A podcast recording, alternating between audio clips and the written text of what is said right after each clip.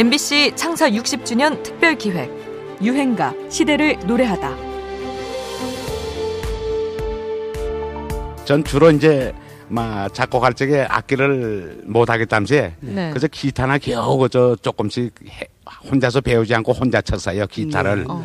그래가지고 이제 하모니카도 좀 불고 그러다가 에, 그 음악 소질이시니까 그저 그냥 그저 가사만 누가 써오면 그 시로 노래를 불러요 제가. 거기다가 예. 그래서 10분 내로 그 작곡이 완성돼야 히트가 되죠. 네. 10분 넘어가는 작곡은 히트가 잘 안 돼요. 성질 이상해요. 10분 넘어가면 잊어버리시니까 그런 거 네. 그래서 이제 그 어, 한복남은 천재적인 인물이었습니다.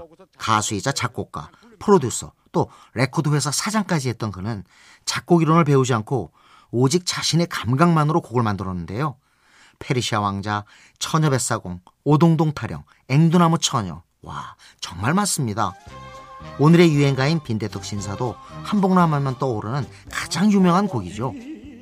양복을 빼입은 신사가 허세를 부리며 요리집에 갔다가 돈이 없어 매를 맞는다는 해학적인 내용에 중간에 등장하는 웃음소리가 일품인 일종의 코믹송 마녀지요. 한복남은 평안도 안주에서 45년 광복을 맞아 서울로 내려와 본격적인 가수 활동을 시작합니다. 48년에는 몸 앞뒤로 간판을 둘러매고 샌드위치맨으로 변신해서 본인 곡을 서울 충무로 한복판에서 직접 홍보하고 다니기도 했습니다. 간판에는 저문은 충무로 빈대떡 신사 한복남의 해방 제1호 취입곡 아시아 레코드사 발매 중 이런 문구들이 쓰여 있었죠. 가수가 창피함을 무릅쓰고 스스로 삐에로가 돼서 나선 건데요. 당대 최고 인기였던 신라의 달밤의 가수 현인을 넘어설 방법은 이것밖에 없다고 판단해서 스스로 벌인 거리 홍보였습니다. 이상하다고 빈정거린 사람도 있었지만 한복남은 이 일로 단숨에 가요계의 기인이자 명물로 올랐습니다. 또 한국 전쟁 중인 1·4 후퇴 때 도미도 레코드를 창업해 사장이 되는데요. 이때 동갑내기였던 현인을 영입해서 자신의 곡을 주기도 합니다. 뭐다 대중 가요지만은 네네. 특히 대중적이에요. 저, 어, 저 사람의 그 작곡은요. 네. 좋습니다. 예, 예. 근데 어떻습니까? 요즘도 물론 저 히트가 되고 나면 작곡가보다는 가수들이 유명해지는데 네. 선생님 그 당시 히트가 되고 나니까 우리 한 선생님이 야뭐 내가 곡을 잘 줘서 그렇지 뭐 이러고 그러지 않으셨어요? 그래서 나하고 밤낮 싸움이죠. 인마 내가 노래를 잘 불러서 인마 네가 한복남에 인마 올라오는 거지. 인마 곡이 좋아서 인마 네가 저뭐 인기를 얻은 거지 뭐 이렇게 얘기하고 지금도 만나면 그래서 웃고 그래요. 예, 네, 그러니까 예, 예. 곡도 좋았고 네. 또 노래도 잘 예, 부르셨고. 글쎄요. 예. 곡이 네, 좋았겠죠. 참 박수 보내드립니다. 네, 감사합니다. 여보 오래오래 사시오. 건강하시고요. 감사합니다. 네. 사장님 오늘 감사합니다. 사장님으로 수고 갑자기. 많았어요. 티격태격하며 함께 나이 들어가시던 모습이 참 보기 좋았네요. 광복 이후 우리 사회에 필요했던 흥과 활기를 불어넣어주고 또 그때부터 있었던 실속 없는 허세를 풍자한 유행가입니다. 한복남 빈대떡 신사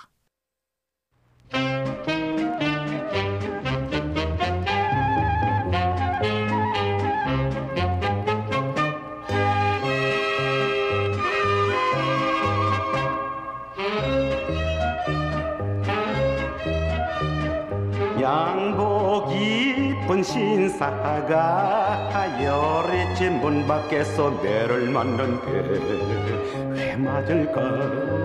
왜 맞을까? 원인은 한 가지 돈이 없어. 들어갈 땐 법을 내며 들어가더니 나올 적엔 돈이 없어. 쩔쩔매다가 뒷눈으로 도망가다 붙잡히어서 매를 그만누나 매를 맞누나. 와 우셨다. 이히 우셔워. 에헤헤 우셨다 에헤헤 우셔워. 와히히 웃었다 돈 없으면 대포집에서 빈대떡이나 부쳐 먹지. 한푼 없 는 건다리 기요리집이 무엇냐 기생집이 무엇냐 MBC 창사 60주년 특별 기획 유행가 시대를 노래하다. 지금까지 음악 평론가 임진모였습니다.